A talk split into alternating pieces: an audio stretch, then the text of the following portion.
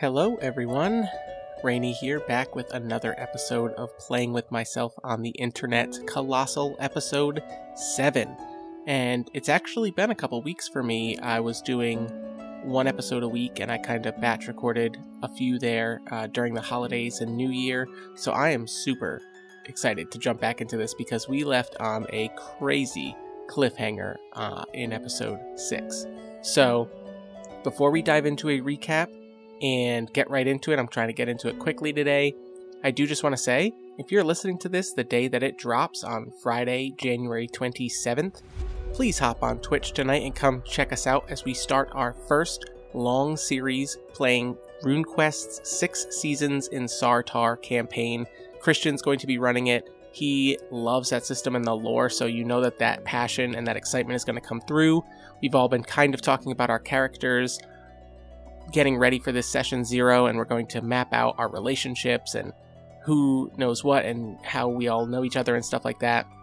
It sounds like a really cool time, and if you are among the many RPG people who are trying to separate yourself from Dungeons and Dragons amidst all of this OGL drama and stuff like that, RuneQuest is a great, almost I think just as old or older than Dungeons and Dragons itself fantasy role playing game has quite a different feel. It is Bronze Age, so much more like mythological, less high fantasy sword and sorcery kind of thing. Feel free to come check it out, and hopefully, you know, we show you yet another game you should be playing. But, speaking of games you should be playing, and games you can play without anybody else, let's talk about Colossal. Last time, Marco, Berger, and Alice were making their way towards the plateau depicted on Marco's familial map. That plateau that has very conspicuously that strange spiral shape that is also on Berger. They were so close. They were getting there. They were making their way. They'd been warned by Yelaris, a fellow hunter from the Hunters Guild back in Rust Gorge, not to go there. We found out that he's actually a spy a plant by the Hunters Guild to find out what's going on in that plateau. There seems to be some kind of rookling factory or some kind of massive rook that's been disabled and is maybe being manipulated or taken advantage of in some way. Well, let's not worry about that really. I'm thinking too much about it because as we approached this plateau, we were not only met by a fellow adventurer, a human, a mounted class out in the dunes as we approached it, but there was also a half submerged, half destroyed rook that seemingly was trapped or armed in some way to act as like a defense system. And amidst the scuffle between both of those and our protagonists, a gargoyle swooped down from the mists that kind of surround this strange plateau that we found out is a pillar. It is the base of a pillar going all the way up. Remember, the Runelands Colossal is an actual, the whole world is the inside of a unbelievably large castle. So we have a beam, like a structural beam, that goes all the way up to the rafters. The rafters are a jungle like habitat, kind of near the roof of the Colossal. And when we were pulled up there by a gargoyle, we were deposited in its nest. A distraction allowed Marco Burger and Alice to escape, and we did one exploration phase up in the rafters. We came across multiple other gargoyle nests, and we found strange new life forms up in the rafters. But most importantly, we had consulted the oracles about what's the arc up here going to be? How is this going to tie into the story? And as always with Colossal, one great thing about when you make your character in the very beginning, you have a calling. Always, if you can, try and tie things back into it. And we found that we described this column, this pillar, this structural column, right, that goes up to the rafters, as potentially like an elevator that can be activated, right? Marco's familial map had this marked, and there was a key. The hypothesis at the moment is that maybe this key allows one to get inside of this, and you can safely ascend up to the rafters and beyond to the battlements, a mythical place in the world of Colossal where it is rumored all adventurers, all people of the Runelands go when they die. However, when we got up there, we consulted the oracles and found that we could build a little mini arc for the rafters. And we got three cards that said assist a group of cultists with a twist explosion. And we kind of wove this tale about Marco's family being part of this cult in a not negative connotation way that believe that the battlements are somewhere that people can go. There is something up there beyond the colossal that we all know. I'm not sure what the beliefs are. Marco himself doesn't probably know. His parents did not initiate him in this. But just as Marco, Berger, and Alice were escaping this gargoyle nest and making their way through the rafters for the first time, we came across a skylight, a window beyond the rafters that could go up and connect to the battlements, and we found out that it was shattered and the glass shattered. That is the twist, the explosion. I think what we're going to do is we're going to start this episode with that explosion. Climbing their way over moss covered stones and ducking beneath vines and large leaves, vegetation native to these jungles of the rafters, encountering strange insect like animals, dog sized ants, mist moths, and butterflies, and all types of strange creatures. Sneaking their way past gargoyle nest after gargoyle nest, hoping for some sign of life or a way down or a way out. The light up here is kind of strange. It exists, but it's not like downstairs, where the lights that hang from the rafters themselves provide light to the roomlands. Here, it's almost like a. At the moment, anyway, it's nighttime. I think we see through the skylight and there are stars, unlike any Marco and Alice have ever seen. And there is that strange. It catches their eye for a moment with the skylight, the window out into the battlements.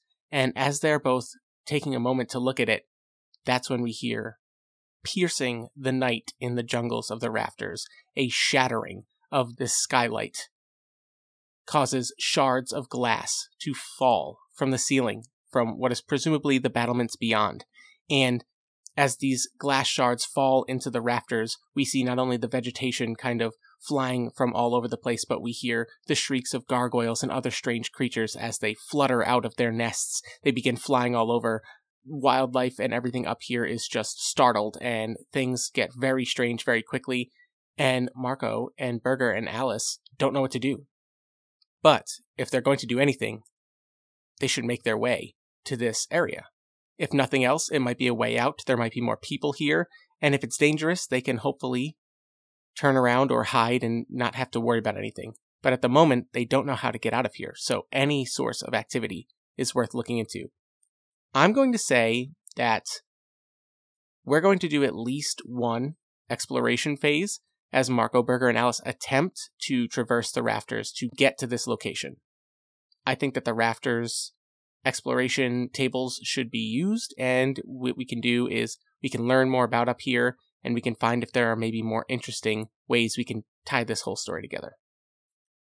We did not get a night's rest in, which we have been using as kind of a slow regeneration of Marco's abilities. So at the moment, Marco's exploration score is still only four. However, conveniently, after last session, I used all of the cards from the deck, so I have a freshly shuffled deck here, and we are going to open up this episode with another exploration phase in the rafters, flipping four cards to make our way towards this skylight. Here goes. We're going to flip four cards a five of clubs, a seven of diamonds, a nine of hearts, and a two of clubs. As is tradition, let's go in ascending order and see what we got. The Two of Clubs says, A clue. You come across a structure clearly built by human hands. It is a small wooden shack with a roof and a door. Because it is clubs and not spades, it says a cultist is inside. If the, it's okay. Excited, sorry. If there's a cultist inside, you will have to beat them in a fight before you can enter and get the clue. Inside, you will find papers and diagrams showing gargoyles and their nests. So, this is a clue like we talked about earlier, uh, when you're up here, if we find clues in our exploration phases, we can use those clues to uncover the secrets of the gargoyles. When we return to a nest, we can turn those clues in to trigger another scene or something interesting. But I haven't peeked ahead, so I don't know what that might be yet. Alright, so we find a wooden shack with a cultist. D5 of clubs says, another clue! You find yourself at the foot of one of the towering thin mountains, peppered with small gargoyle nests. Strange, unfamiliar words are carved into the rock here, and there is a pile of small rounded stones that all have a single symbol carved into them. You've seen that symbol before, you're sure of it. Because, again, it is clubs and not spades, it says, You hear noises nearby, it is not safe. Oh, I love this. There's more strange languages, and where have I seen the symbol? I think I know where we've seen that symbol. All right, let's go to the red cards. Our seven of diamonds. A swift gargoyle swoops down towards you. If you notice it, you can choose to avoid it. If it catches you by surprise, read the description for swift gargoyles. Oh boy. And it's diamonds, so of course it catches us. And our last card is the Nine of Hearts, and it is our third clue. So we've already gotten the clues we need about these gargoyles. We are all over their nests up here. It, we must have been dropped in a very uh, suburban gargoyle area, very populated. But here goes. You enter a clearing in the jungle and come across a person in cultist robes preparing to saddle on the back of a swift gargoyle. Oh, this is awesome. If they notice you, the cultist leaps onto the gargoyle and takes flight, disappearing from view. If they don't notice you, which the hearts says they don't, you can choose to fight the cultist. If you do, the gargoyle will flee. If you win the fight, you can draw for an item on the item table. Now, see, unfortunately, last time, I kind of made these cultists potential allies, and everything that these tables are suggesting would mean I'm supposed to be fighting them. However, I think we can spin this regardless. Let's take a second and see if we can figure out how to weave all four of these cards together. Alright, I think I got this, and I think this is going to be awesome. So here goes. We just talked about how Marco, Berger, and Alice were trekking their way through these jungles.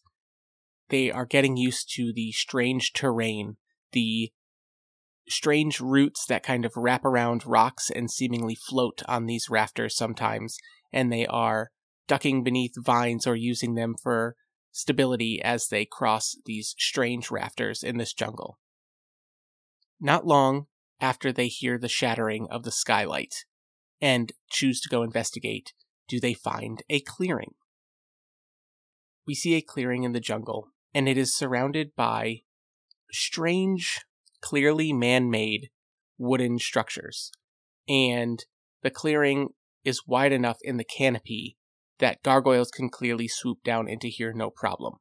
Those wooden structures almost look like giant perches, and sure enough, that is what it is, as we see a cultist who is grabbing a bunch of items kind of frantically. They turn their back on Marco Burger and Alice, who are hiding underneath some large leaves towards the edge of the clearing, and this cultist rushes towards the swift gargoyle. At first, Marco Burger and Alice are confused. They don't know why why would this cultist approach this gargoyle. Gargoyles swoop down and they take people.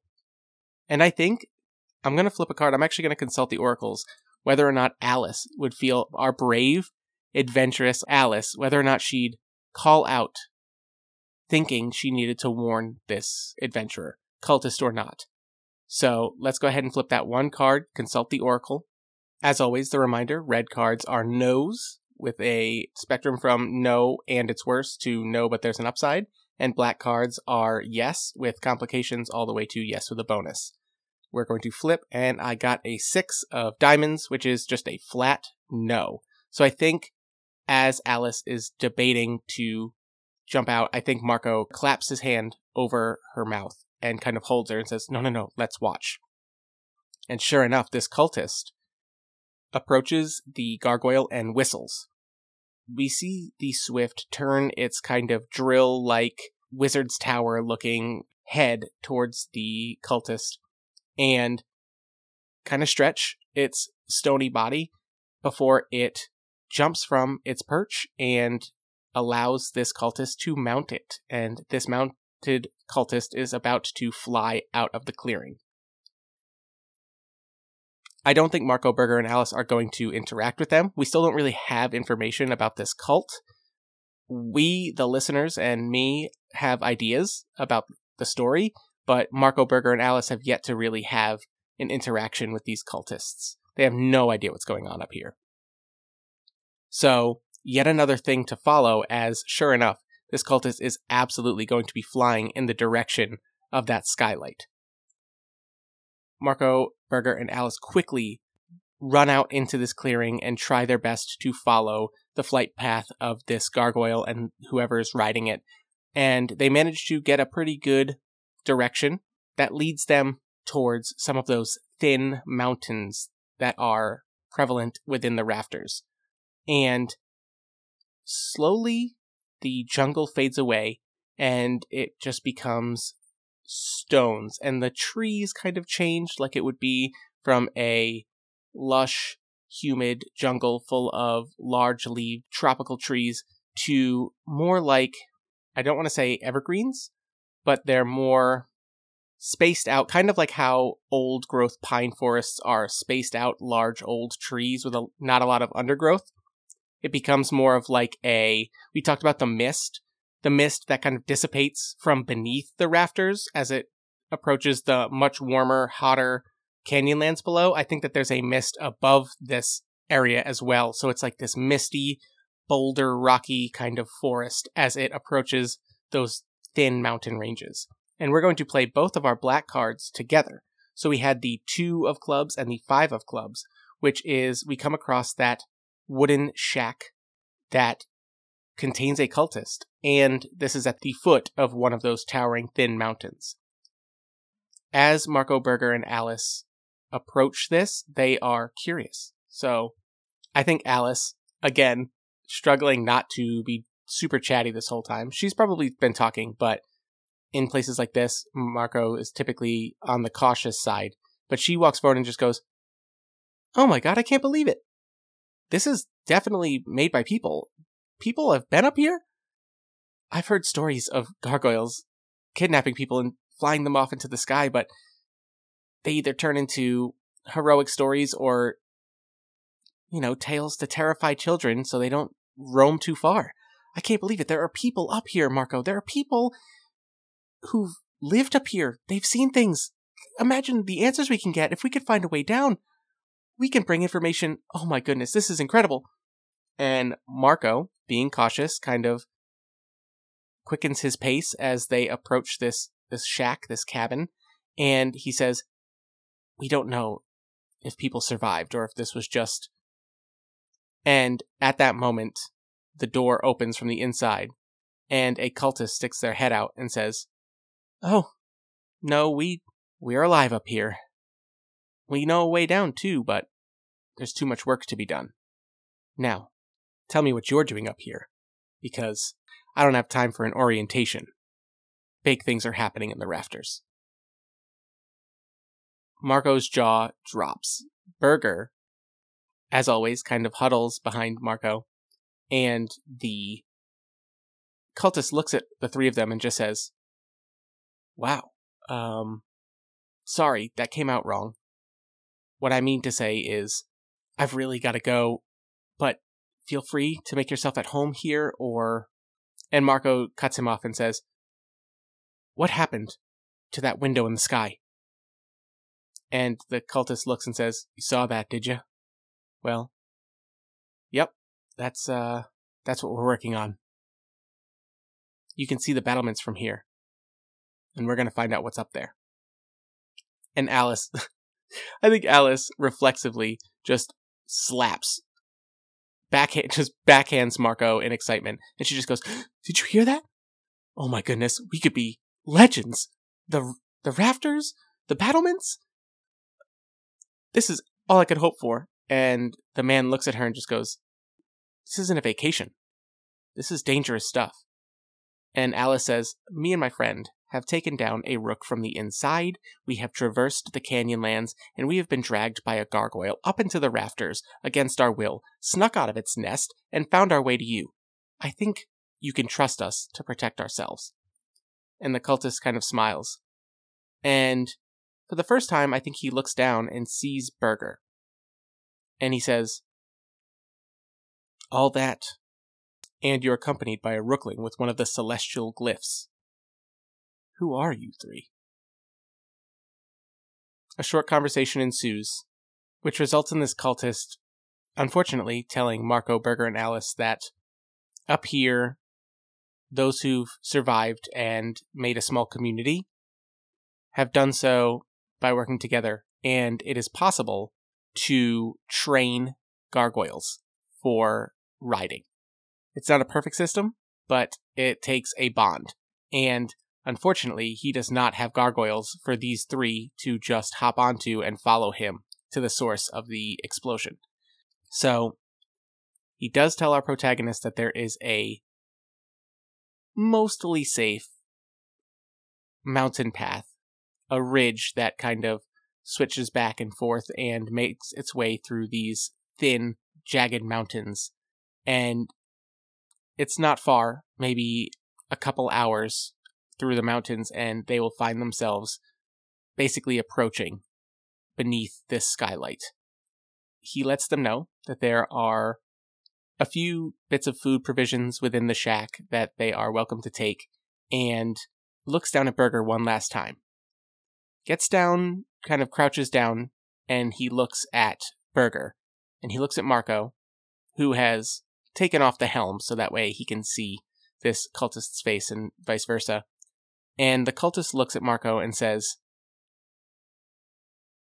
I don't think you realize how rare it is that a rookling bearing this glyph would even find its way down to wherever it is you're from, but also that it would bond with you.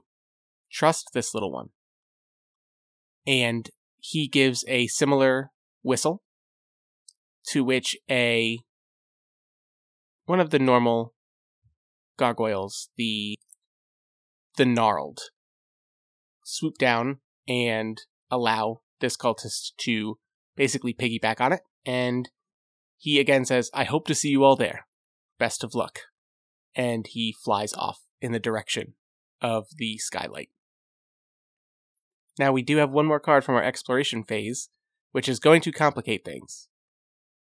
Marco, Berger, and Alice begin traversing the the precarious mountain path that weaves its way through these tall, thin mountains. I think there are sections of it where it has fallen away to scree and just loose boulders, and there are portions where they need to basically repel and rock climb across gaps. Luckily, Alice does have a grappling hook arm, so they do relatively well, but I think that grappling hook arm is also what is going to potentially cause a problem because as she, at one point, launches off the grappling hook and embeds it into a portion of the mountain so that way they can swing their way across, that's what attracts one of these gargoyles. Now, we did determine that it is a swift, which are those serpentine like gargoyles. They have thinner wings and they are almost dragon like with that conical head. So I think ooh, this is actually troublesome because these aren't big enough to grab all three of our protagonists. Oh no. Okay. Here's how we're going to handle this. I'm going to flip one card, and I have written down here a couple of things. Since there are 13 cards per suit in a deck of cards, I have split it up into four, four, four, and then King, which is the highest card you can pull in Colossal. So if I pull an ace, two, three, or four, this Swift grabs Marco. Lowest cards, worst results, right? If I grab a five, six, seven, or eight, it will snatch Alice. And if I flip a 9, 10, Jack, or Queen, it will grab Burger. If I flip a King, I'm going to allow my party a chance to act before it gets too far or before it grabs anyone. Let's see how this goes. Oh boy, one card. It is a nine. So that would be Burger. Oh my gosh, that makes all the sense. I just remembered in our clue for the five of clubs, it says at the foot of one of these towering thin mountains, there are a pile of small rounded stones that have a single symbol carved into them. We've seen the symbol. It is not the spiral with the line from the center out to one of the corners that is marked on Burger and that was on Marco's familial map. It is one of the other symbols. It's a diamond that has three vertical lines, one perfectly through the center and the other two slightly offset and shorter. And the symbol at first resonates with Marco and he understands, oh, okay, there are other columns or something. He's starting to put together this is basically access to the rafters. However, what he doesn't realize is that those symbols must mean something greater. We haven't put that together yet.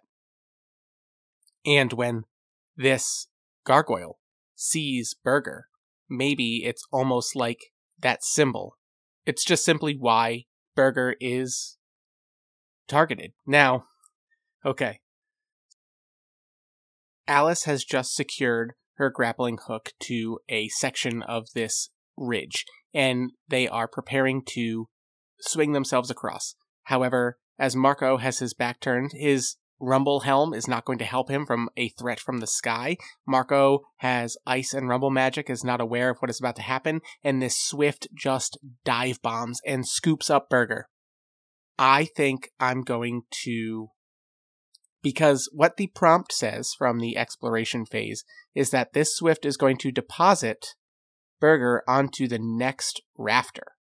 So a rafter, even an adjacent one, is probably quite a distance away within the context of this game. So to avoid a crazy splitting of the party, what I'm going to do is I'm going to allow Burger to make one attack against this Swift Gargoyle. I'm going to flip one card for the Gargoyle, one card for Burger. If Burger wins, basically the Swift is going to drop it. And even within the Roomland supplement, it says any attack against a gargoyle is likely to make it flee. They are very swift, they are ambush predators. That's it. They're not going to stick around for long fights. Maybe a Hulk would, but this is a swift. So we're going to flip two cards Burger versus Gargoyle, and then if Burger wins, we're also going to have to consult the Oracle to see if they land in any kind of safe place. So, flipping the cards, we're going to flip for Burger first, and then flip for the Gargoyle. So our first card is a Ten of Hearts, which is a magic attack. That is a good card for Burger to pick. And then we're going to flip for the Gargoyle. Ace of Diamonds, the lowest you can get. It is creative, but that is a low card. Burger easily, I think, it's a combination of ice and rumble magic as they just kind of freeze this gargoyle and then the rumble shakes its grip on Burger and Burger is now dropping from the sky in these thin towering mountains. We're going to consult the oracle and flip to say does Burger fall somewhere that is going to cause the party to have to go rescue him. So Hopefully, actually, this is going to be a red card for a no, and it is an eight of hearts no. Uh, I think that Burger, luckily being a rookling made of stone and whatever strange mechanical features these rooks are made out of, their magic, drops, and I think he does hit one of those just scree slopes. So that's like loose rubble and things that have eroded and ice has chipped away when you see like falling rocks from cliff faces and that shatters into smaller pieces and it just creates those stony slopes. I think Berger hits that, and it doesn't sound good. It doesn't look good, but Berger kind of rolls, take rolls with it, and you know what? I think we get one of those great scenes where Marco and Alice are terrified. They look down and they are glad that Berger escapes the grip, and then they watch him and they just hear the crunch of Rookling on stone as he just rolls down this hill. Marco begins climbing down, and after all is said and done, and Berger has come to a halt at the bottom of the slope. They slowly just stand up. They've taken a bit of a beating. Some of their stony texture is definitely scuffed and beat up, but they just stand up and throw out with those big icy hands. They just throw out a big thumbs up. Oh, yeah, that's that's my flavor of dumb.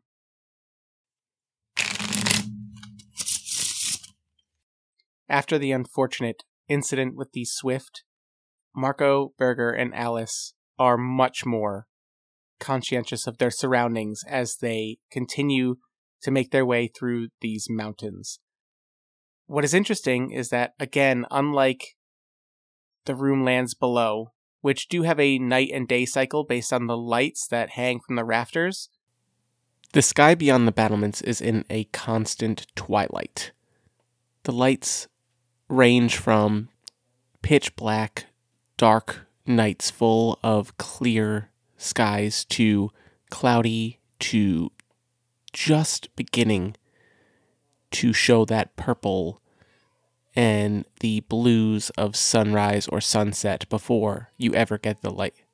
The cultist said it is a few hours. I think that the skylight, which we talked about before, being a night sky with unfamiliar stars to Marco Berger and Alice, I think they are able to still see that skylight out in the distance, not far, but I think because of the setback, I'm going to say it's going to be one more exploration phase. This is a difficult area to traverse.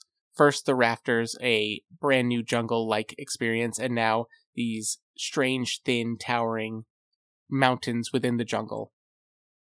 So, we're going to do one more exploration phase, and we're going to hopefully arrive at the site of the skylight. And then, if we make it to the battlements, we'll discuss what that means. Probably set up that and end the episode there for next episode, which will be arriving in the battlements. And then, let's not get ahead of ourselves. Let's flip one more exploration phase. Four cards still have not gotten our rest in. We have a five of spades this time, a four of spades, a six of spades. I wish I was playing poker, and a jack of diamonds. So, one more exploration phase in ascending order here. We have the Four of Spades. A gnarled gargoyle swoops down towards you. If you notice it, you can choose to avoid it. Luckily, because it is spades, we do notice it, and that makes all the sense. We just said Marco Burger and Alice are way more cautious and hyper vigilant about their surroundings. So they realize that these mountains, these thin spire like mountains, are dangerous, and this gnarled gargoyle makes a pass at them. But this is also kind of an interesting, the nerdy biologist in me, natural observation kind of thing, wildlife observation. The cultists can train these gargoyles to ride them. There's a bond that is related to it, so there's no shortage of gargoyles up here, but finding the right one, oof, that must be pretty difficult. Secondly, we have another five, except this time it's spades and not clubs. So we find ourselves in those mountains peppered with gargoyle nests, strange, unfamiliar words carved into the rock, and there's a pile of small rounded stones that have a single symbol carved into them, and we've seen the symbol. I think it's probably that same diamond. I think maybe where we came up to the rafters and where we are in the rafters now, maybe it is where another one of those symbols would have ascended from a different room. So then we're going to go to six of spades. You look up and you can see a hole in the ceiling above you. Oh, okay, well, hold on now. Through it, you can see the clouds of a sky in a room above yours. The edges of the hole show fences that the people of that room have clearly erected for safety. If there is a vine, you can climb it to enter another room. Refer to the base rulebook. Okay. And it does say a vine hangs down from the hole. Okay. So this is a second hole in the ceiling. This is not the skylight, but this goes up to a second floor of the colossal. This is definitely worth remembering because, again, when we found that skylight the first time, it leads out to the battlements. So there are lower and upper battlements. We don't know how many floors of the colossal there are, but oh my goodness. Okay. That's interesting. Another room upstairs. Maybe that's the symbol maybe they're not only pointing out places you can access the rafters, but places you can go basically to new floors. Because any of those are presumably closer to the battlements. So again, oh man, this cult is like a let's prove heaven is real, but also let's find out what quote unquote everyone is calling heaven really is in the battlements. Very interesting. And our last card is a jack, which is actually the luckiest card we can pull because it just says a jack, you find an item, consult the item table. So let's go ahead and flip for that. And we have a 10 of diamonds, which says ooh, a map. Oh my goodness. We're just a we're just a map gang here, everybody. Marco the Map Man. And that actually makes sense based on the interactions we had at Rust Gorge with Drea, the cartographer and leader of the Hunters Guild. This seems like a very reasonable thing for Marco to be interested in, and just so happens we find another map. This, presumably, maybe of the rafters, if we can cross reference this with the roomlands below. Ooh, this is actually very valuable. All right, and following that, I think that we've made it through an exploration phase and we have arrived beneath the skylight. Now we need to figure out who's here, what's here, and how do we get to the battlements. Marco, Berger, and Alice arrive, calmly walking out into what is a small gathering of people in similar outfits. These are the cultists that have made their way up to and live in the rafters. There are gargoyles perched around or flying in the distance, but for the most part, it doesn't look like many of them have made their way towards the battlements. They are holding a heated discussion. And as Marco, Berger, and Alice make their entrance, it becomes hushed, and they all turn their attention to the three strange newcomers. I'm going to make two NPCs really quick. One is going to be the cultist that we met at the shack, and the other is going to be the leader. So, first, let's build the cultist. As always, NPC table in the Roomland supplement book. I'm going to flip three cards. It'll give us their name, their look, and their characteristic. I did give the cultist that we met at the shack he, him pronouns. So let's see what happens. We got a three. So their name is Beric. Their look is another three, scarred. Sure. And their look is ace, a joker always quipping. Oh, so they were serious when we met them because basically the ceiling just shattered and oh, it's time. But here, among their own, maybe they're kind of a smartass. All right, next we have our leader of this cultist group, and their name is Queen Renine. Ooh, close to my name. Renine. And she is seven, wild and feral look, and their characteristic is Jack, shrewd, quiet, and brooding.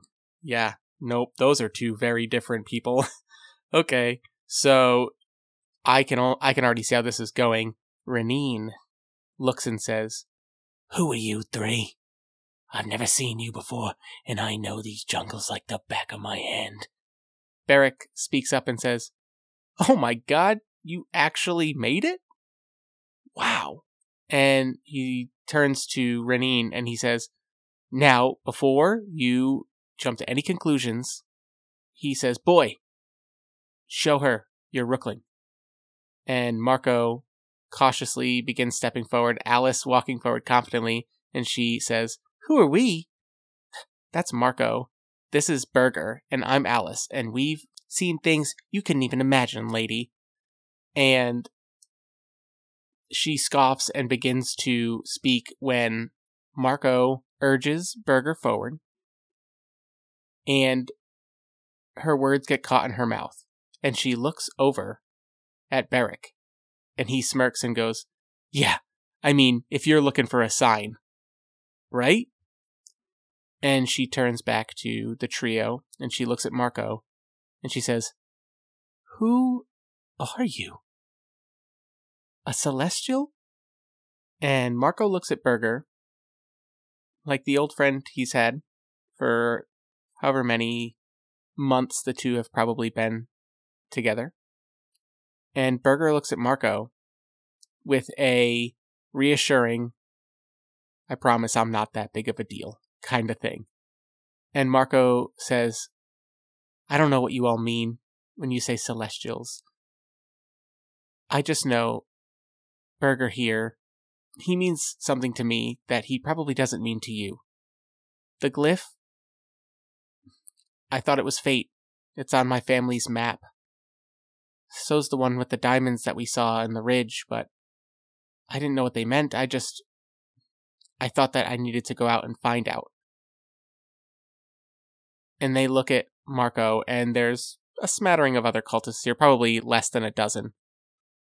And Renine looks at Marco and says, I don't know who your family is, boy. But very few know the truth of these glyphs. I'm not even sure I know the truth, but I have a feeling. And my feelings have gotten me this far. Those glyphs are sacred. They're pillars that ascend to the heavens. And she looks up through the skylight and she says, If there are answers for our people, for why rooks roam below, gargoyles roam the jungles and the rafters, and we just pick scraps wherever we can find them. They're up there. And I plan to find out. And Beric kind of he doesn't roll his eyes. He takes this just as seriously. But he he lightens the mood. You heard the kid. He wants answers just like we do.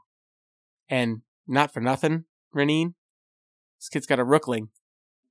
And clearly they can handle themselves. I sent them through the mountains kind of on a prayer, and they showed up not long after the rest of us. And Renine says, You want answers, kid? Who am I to stop you? She lifts her head. All the cultists look up through the skylight and say, Let's go get some answers. And that's where we're going to end it. Next time, we will ascend to the battlements and we will find out what lies above the roomlands and what is on the roof of the colossal. What is the truth up there? Not only that, we did find our three clues, so if we are going to descend eventually and come back through the rafters, we can find out the truth about the gargoyles and hopefully get back down to the roomlands for just a nice, simpler life. I think, you know, this is why adventurers retire and hang up the old adventuring gear and just start taverns. As always, thank you all so much for coming and listening to uh, some solo play colossal goodness. I hope that it is continuing to show you that you can just flip cards and try and weave together fun stories, play more solo games, play games with your friends, get ideas from solo games. Um, hopefully, if you're listening to this, you also check out our group streams. We are going to be running RuneQuest for quite some time. Hopefully, I think I've convinced actually a few of the DMs to do some solo game exploration of their own. So maybe we'll be hearing what the other DMs do when they're left to their own devices playing their own games. That would be really cool. And in the future, I'd like to have them on or other people on as guests for co op moments in these games. Like with Alice, there are rules here in Colossal to play two players, so hopefully, maybe in the future, we can do some of that. But if you like what we do here at DMs After Dark, follow us on the social medias. We post a lot of just mostly reminders of podcast drops, episode drops, streaming dates, and things like that. But we are always trying to interact with people more. We try and get RPG discussions going and ask questions and things like that. If you want to communicate with us directly, feel free to email us at dmsafterdark at gmail.com. We love getting emails and getting back to people and We've gotten a couple emails recently about people who are enjoying Jess's Honor and Intrigue series, which was awesome. And it's honestly so reassuring. It's something that we did a few months ago, but I'm still so proud is out there that, especially in this time when there's a lot of people looking for new games, I hope that if you find a game, Google it. I hope that if we've played it, you give it a shot and see what the game is like in action. That's what this is all about. That's what we want to do is just provide examples for people to watch how a game is played, what experience it brings to the table, and hopefully it inspires you to play it with your friends. Anyway, I'm not as good at this as Sarah as always. I do slightly apologize for the name of this series, but I've committed to it, so here we are. Until next time, don't judge a cult by its cover?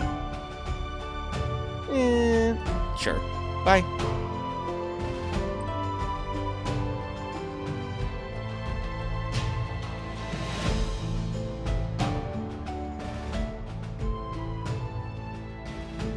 You find yourself at the foot of one of the towering, thin mountains peppered with smart. Ugh